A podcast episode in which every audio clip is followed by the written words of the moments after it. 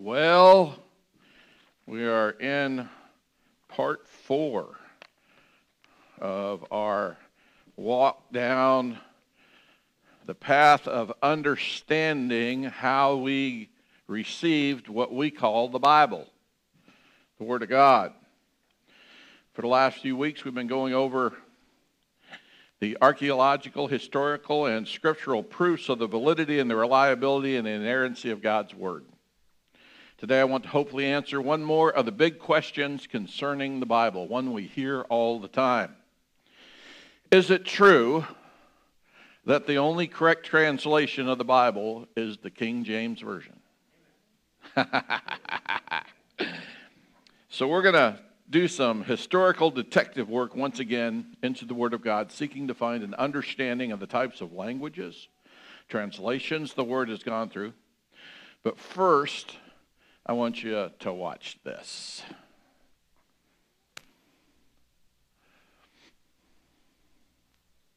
It's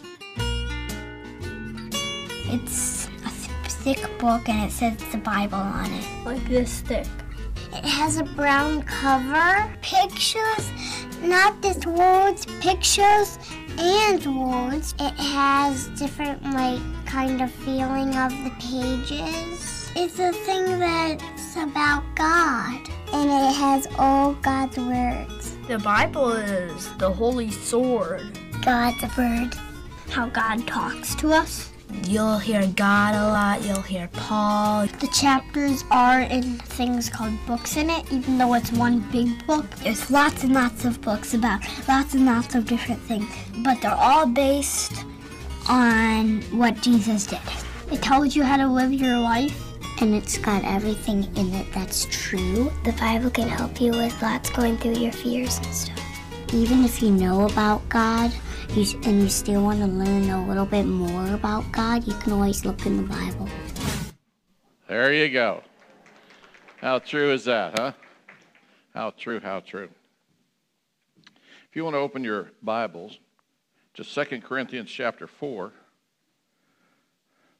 I'm going to read a couple passages here before we get into the technical part of today's discussion. 2 Corinthians chapter 4. It's in that part of the Bible called the Entians. All those Ephesians, Philippians, Galatians, all those in there. 2 Corinthians chapter 4, verse 1. Therefore, having this ministry by the mercy of God, we do not lose heart, but we have renounced disgraceful, underhanded ways. We refuse to practice cunning or tamper with God's word.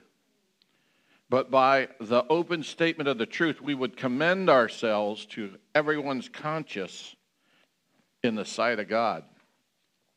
And even if our gospel is veiled, it is veiled only to those who are perishing. In their case, the God of this world has blinded the minds of the unbelievers, to keep them from seeing the light of the gospel of the glory of Christ, who is the image of God. For what we proclaim is not ourselves, but Jesus Christ as Lord, with ourselves as his servants for Jesus' sake.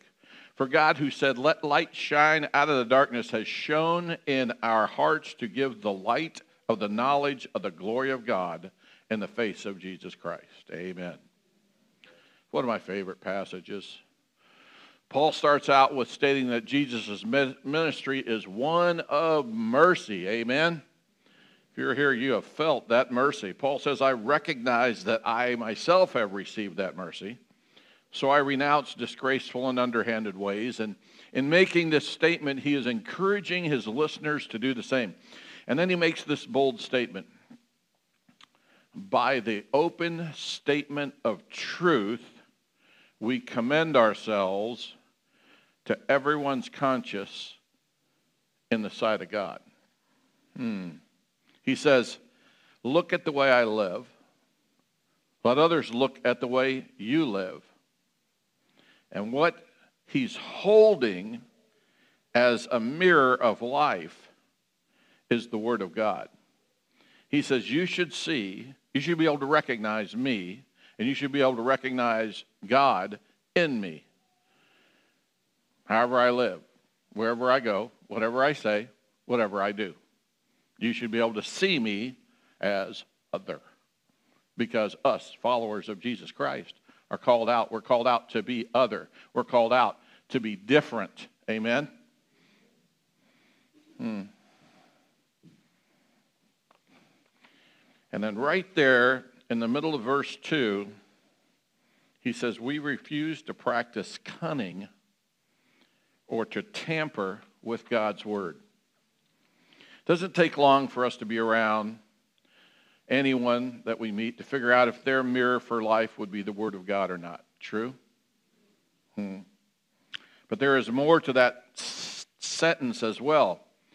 And it is at the heart of translation controversy on the Bible about whether or not we are practicing cunning or tampering with God's word.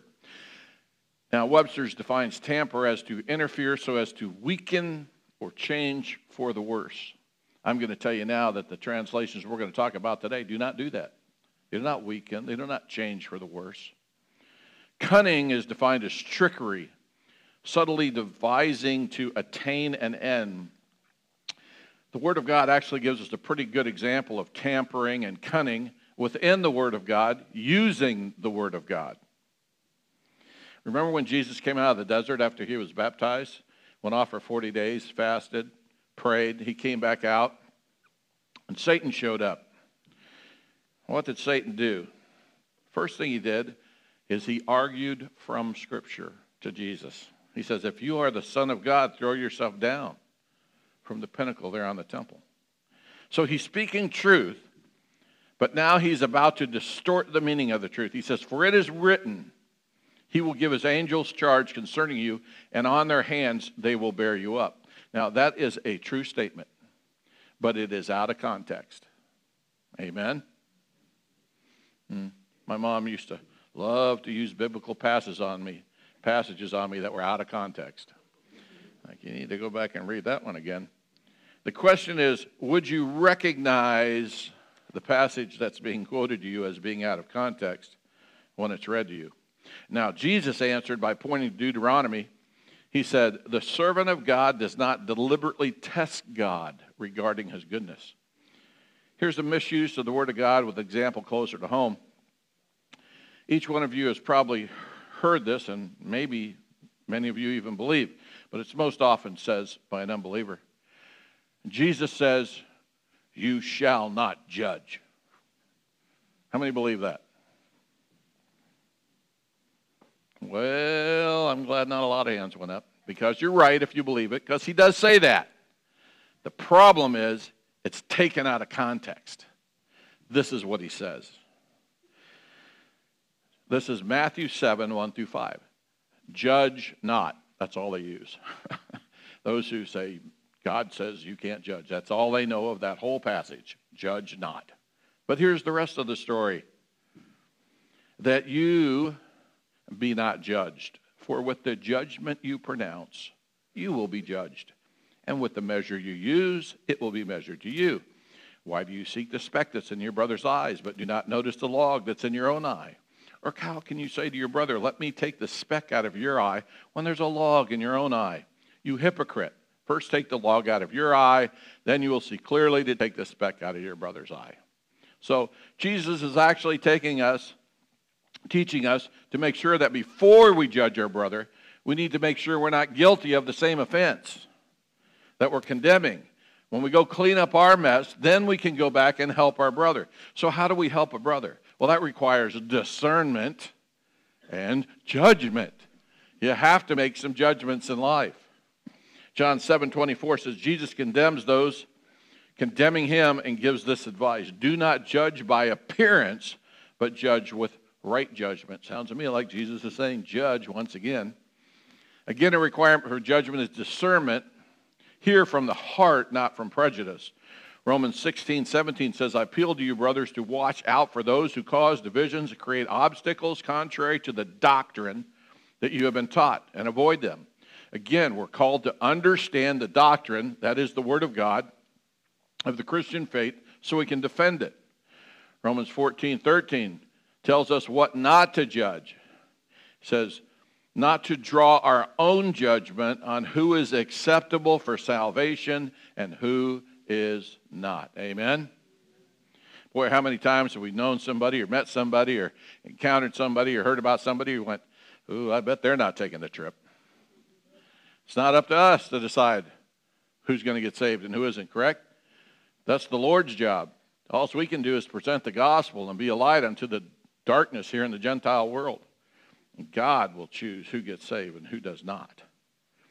We can see how easily the Word of God can be tampered with. So how do we allow that not to happen? Well, first, by actually knowing the Word of God. And you might say, and I hear this all the time, well, there's so many options, so many Bible translations. How do I choose? Well, how'd you choose this church? You came for a visit. I'm going to tell you that's the same thing you need to do with the Bible. Pick one up, take it for a drive.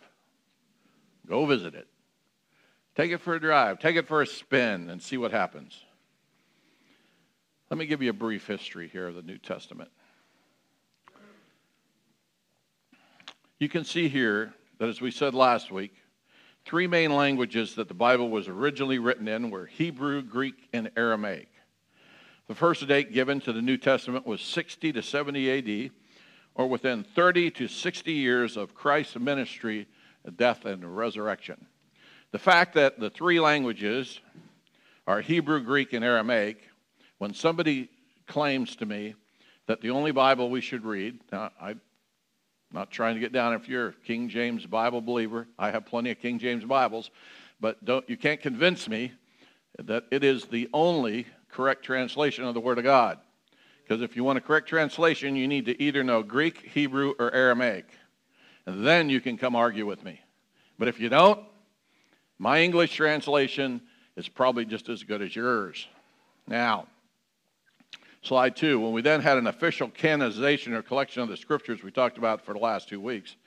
Slide 3. The first Latin Bible was transcribed from 3 primary languages, and this would become the only legal Bible for the next 1,300 plus years. These Bibles were only available to scholars and priests. If you weren't clergy, you couldn't own a Bible. That's right, you couldn't own one. So the only way you could find out what the Word of God was to go to your local Catholic church, and they would tell you what the Word of God says. And what happened with that, right? They got into all kinds of trouble, right?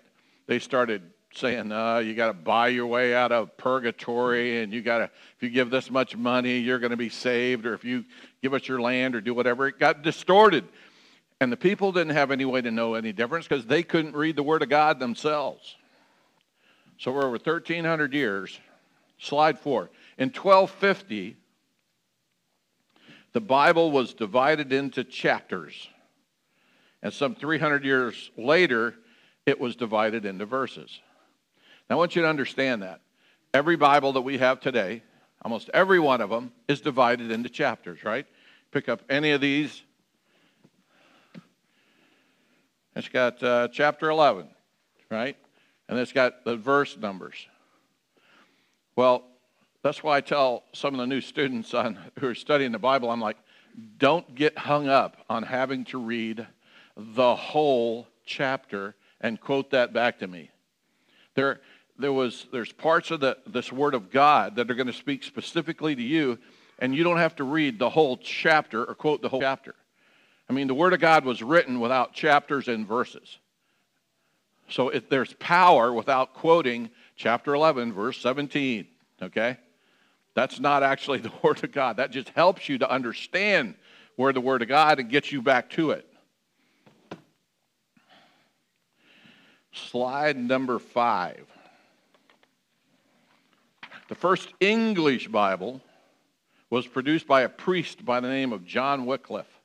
Wycliffe is the translations were written, and he wrote this in what is known as Middle English. Let me ask you a question. Remember when the Holy Land was here, the Holy Land experience? Did anyone ever get a chance to go over to it? Did you go in the Bible room? Oh my gosh. Could you even read those Bibles? And they were in English. No, because they were in Middle English. Okay? They were written in a language of English that we don't use today. Middle English represented the earliest known literal translations of the entire Bible into English. Relatively few people could read Latin, but many read Middle English. So Wycliffe supported this effort, but the church did not. Wycliffe believed that Scriptures was the ultimate source of truth, superseding even the Aristotle system of logic, and associated the words of Scripture with divine words of Christ. He believed that preaching the gospel was vastly more important than performing sacraments. Well, we can imagine what the Catholic Church thought of that, right? They didn't like it at all, of course, so they wanted to kill him. Slide 6. The Queen Mother kept him from being excommunicated and actually killed. Now, this is vengeful. But you know what the Catholic Church did after he died? May 4th, 1415, the Council of Constance posthumously declared Wycliffe a heretic.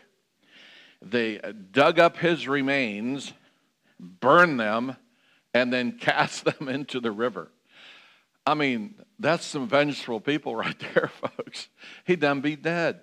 And they already dug him up, crushed his bones, burned him, and threw him in the river. Slide 7. It was about 1500 that Martin Luther made the first translation. So we're getting into some new translations that are getting closer to what we want. Does anybody know what language Martin came from or to? Martin Luther. That's right. He translated from Latin to German. Okay? So there you go. So now you have Aramaic, you have Hebrew, Greek, Latin, and German. Okay? Those are the 5 first languages of the Bible. Anybody know any of those languages? Can read them? Well? No? Okay, once again, I'm just saying, don't just throw out the baby with the bathwater because the translation you're using isn't the same as everyone's else. Now, at the time, the first non-handwritten Bible was produced, and it was Latin, and it was called the Gutenberg Bible, slide 8. I believe there's still 4 original copies in existence. That was one of the first ones right there. As you see, it's in columns. It doesn't have chapters or verse numbers, I don't think, at that one. But here's things when things get interesting. Slide 9. In 1536, Tyndale translated German into English. This was huge. It greatly upset the Catholic Church again, because now Bibles could be printed using a printing press, and anybody could get their hands on sacred Scripture. Boy, the church didn't like that at all. Who would have thought that the one group of individuals that fought against putting Bibles in people's hands was the church? How crazy is that? That's nuts. Today, it's just the opposite, isn't it? We try to do everything we can to get a Bible in everybody's hands. Well, for his efforts, Minister Tyndale was arrested, jailed for a year, convicted of heresy. This is because he printed the Bible in English now, okay? Then he was executed by strangulation, after which his body was burnt at the stake for just translating the Bible into English. I want you to think about that a little bit, because that little book that's in your hand might become a whole lot valuable to you today. Understand what it took for us to get it. There's so many of these priests stepped out and gave their lives so common man could read the Word of God. From the years 2000 to 2022, there's been 536 missionaries who are working on the Word of God to others. How little consequence we give the book. Many Christians didn't want to give up their Bibles, and they fled England into Switzerland, and that's how we got the Bible over here. Slide 10.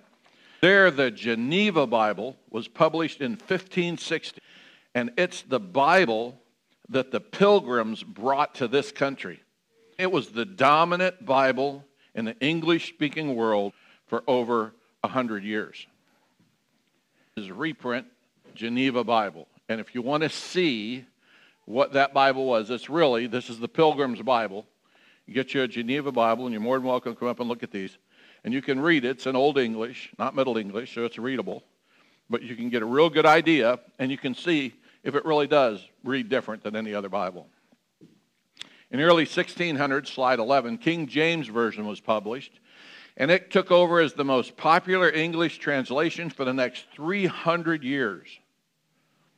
The first Bible in America that was printed in a translation other than English was in 1663, and it was printed for the Massachusetts Indian language by John Eliot.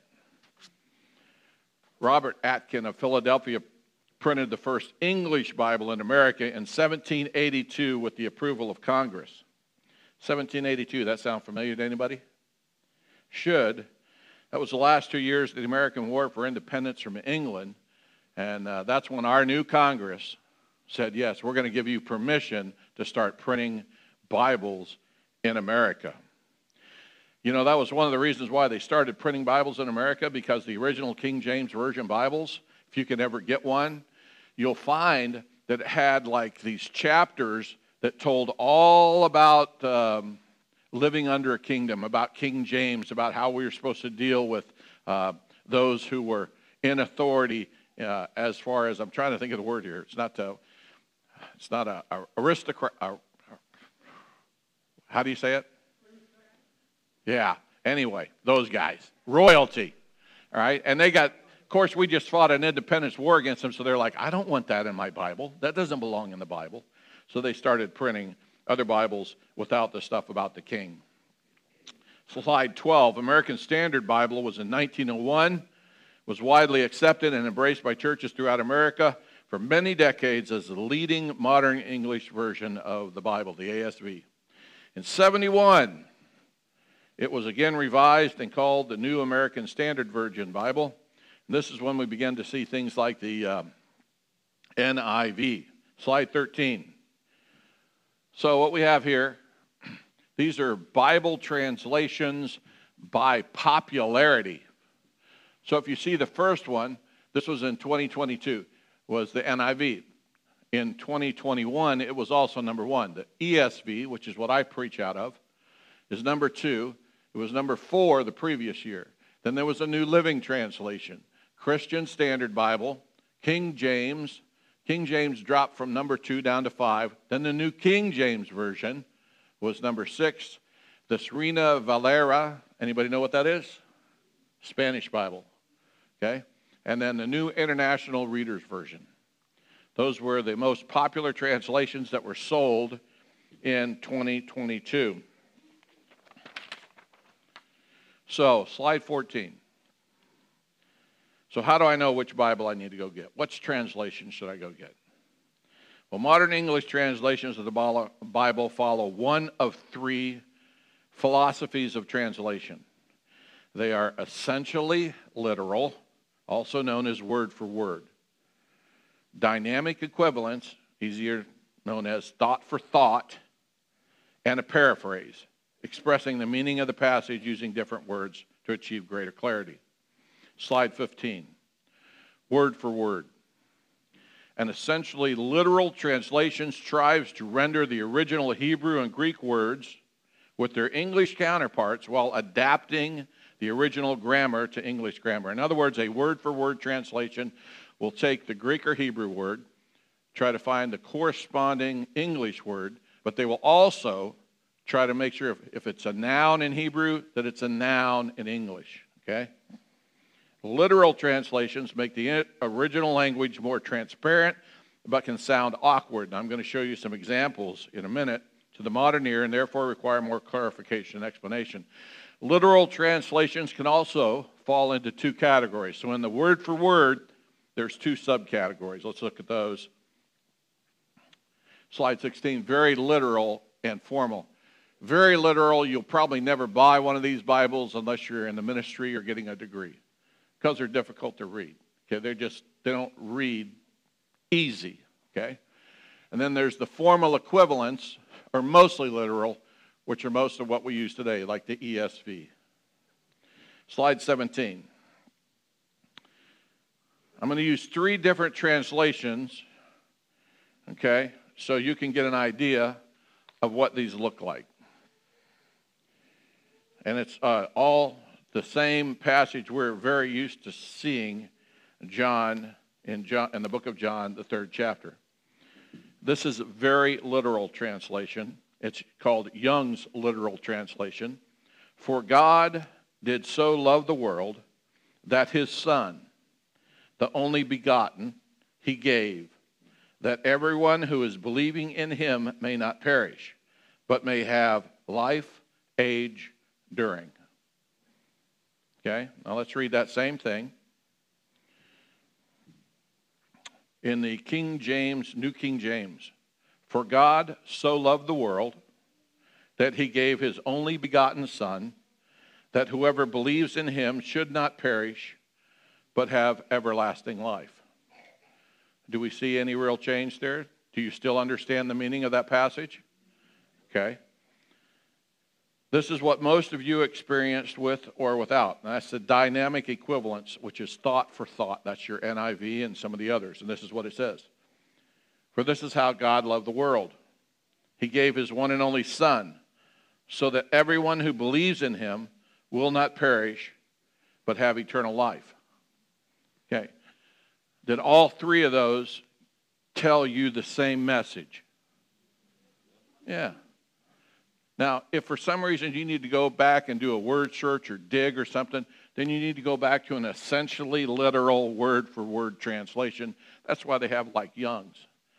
But it's a whole lot easier to read and explain to somebody else in your modern English if you say, God loved the world so much he gave his one and only Son, so that everyone who believes in him will not perish but have eternal life. Amen? But if you went up to somebody and said, for God did love the world, he gave that everyone who is believing in him may not perish, but might have life age during. Right? But yet that's what it means. Okay, so that's what the translators did. Slide 18. Dynamic equivalence is a method of Bible translation that seeks to reproduce the original text of Scripture using modern language and expression to communicate the message of the Bible. It is less concerned with providing exact English word for word as it is with communicating the basic message of the verse. Many of you may have heard that Pastor Neil's first Bible was the New Living Translation. But what did he preach out of? King James. He was a King James Bible believer, loved it. That's how he learned his Scripture, loved the poetry of the way it sounded. But he came to the Lord using a dynamic equivalent or thought-for-thought Bible, which was the New Living Translation. As for me, my first Bible I read cover to cover was the New English Bible. It was this rascal right here. Well, I liked it was all the verse numbers were on the outside. So as I read it, I didn't have to try to figure out, you know, if I was supposed to keep reading or not. I just read because it read like somebody wrote me a letter. And as you can see, all these little yellow things, every time I had a question or a thought, I'd just put one in it. By the way, it took me 5 years to read the Bible the first time, because every time I felt like falling asleep, I would stop. Now, other versions we use, of course, is a New International Version. That's what I preached out of for years. That's what I memorized Scripture out of. I now use the English Standard Version because it's a little more word for word, and I think as I matured, I wanted the congregation to mature as well. The study Bibles I use the most are King James, English Standard, or ESV. But I also have an Amplified Bible, which I have right there, an NASB, and the Geneva Bible. Not to mention a plethora of commentaries. Actually, my translation Bible walk is a good representation of a follower who is maturing in Christ. First, I do English Bible, okay? Then I went to a NIV. Then I went to an HCSB, and then to an ESB, okay, or ESV. A little more technical each Bible. My point is, don't get caught up in translation types. As you read and grow, you'll find yourself, if you have questions that require more thought or study, you're going to be led to a study Bible or a Bible commentary. Think of starting to read the Bible like when you began to read as a child.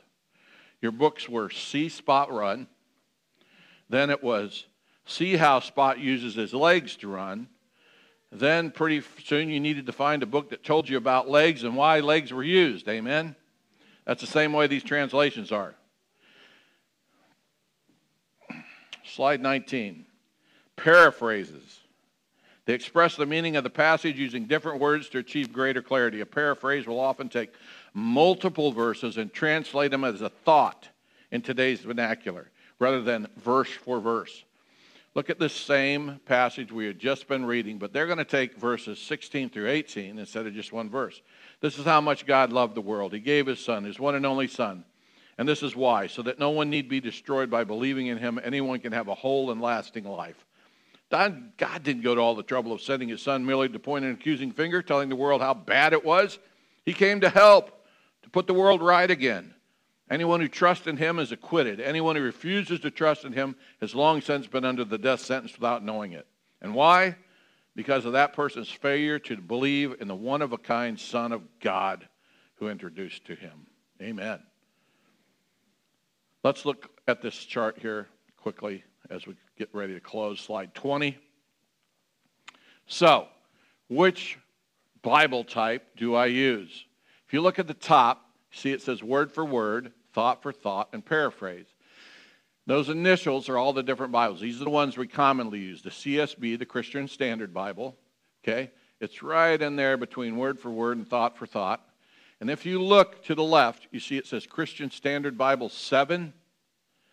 That means that's at a 7th grade reading level, okay? The English Standard Version is at 9.5, okay? So that means it's basically a high school reading level, okay? The International Children's Bible, the one that's Ryan's favorite, 3, right? 3rd grade, you know? That's why we love Ryan, okay? The King James Version, all right? To read and understand the King James Version, you have to be basically out of high school, okay? First year of college, because you have to be able to understand the Old English and then transcribe that in your mind to today's English, so it's harder to read. And then the NASB, we have the NIV, about 8th grade, New King James, 9th grade, New Living Translation. Like I said, that's what a lot of people start with, 6th grade level, because it's easier to read. Now we have Bibles translated into hundreds of languages. The Spanish Bible, French Bible, German, Ukrainian. No matter what language, the Word of God will open up people's lives. So let's remember, it's not the translation type that you read as much as the fact that you're allowing the Spirit of God to guide you. To have, yeah, there you go. Let me give you this piece of advice. When you go to the book, don't plan on spending time with the book. Plan on spending time with a person. Okay? If you meet somebody and you want to get to know them, you have to build a relationship. Relationships require work, okay? And relationships require communication. You got to go and you got to see this person, understand this person, spend time with this person, and communicate with this person. This person just happens to be between two leather covers, amen? Don't go through the motions as a duty. Go expecting to speak to God and have God speak to you. Now, just remember this. You have all these translations you can use. And if you ever have an issue, there's always somebody else that can guide you to a commentary or to some point to say, does this what that really means? Okay? Probably the best one I know online is called the Blue Letter Bible. And I'm going to tell you, you can take any of the things I just saw and you can break it down and find out literally what the Greek or Hebrew word is, and it will tell you everywhere it's used in the Bible. It'll even tell you how it's pronounced. Okay? So go and use that. Now, as the band comes up, I want to show you one more video, because we take this Bible for granted, okay? But I want to show you this, what happens in a country where Bibles are illegal. Well, your children's church director, when she was 18, as I told you before, went to China with a group from Global Youth Ministries. And they don't tell you that when they ask you if they can take your daughter, your 18-year-old daughter, to China. They don't tell you the rest of the story until just before she gets ready to leave. And then they go, oh, by the way, we need her to take some Bibles in with her, which happens to be very illegal in China. But you know what? Each child did. And each child took 6 Bibles. And when they would go somewhere and they were teaching English to students in orphanages and other things such as that, and when they would find a receptive teacher that wanted to hear the Word of God, they would bless her with one of these Bibles, because the majority of Christians in China don't have a complete Bible. They might have a New Testament. They might have just one chapter out of one book of a Bible. But to them, you couldn't have given them a better gift. Amen? Amen. Let's pray. Heavenly Father, we just thank you so much. Lord, it's a lot of technical information that we went through over the last few weeks, Lord. But, Lord, we're just hoping that you'll put in our heart to make us realize just how precious the Word of God is, so that we do not take it for granted, Lord, but that we react to it just like those people we saw in this video.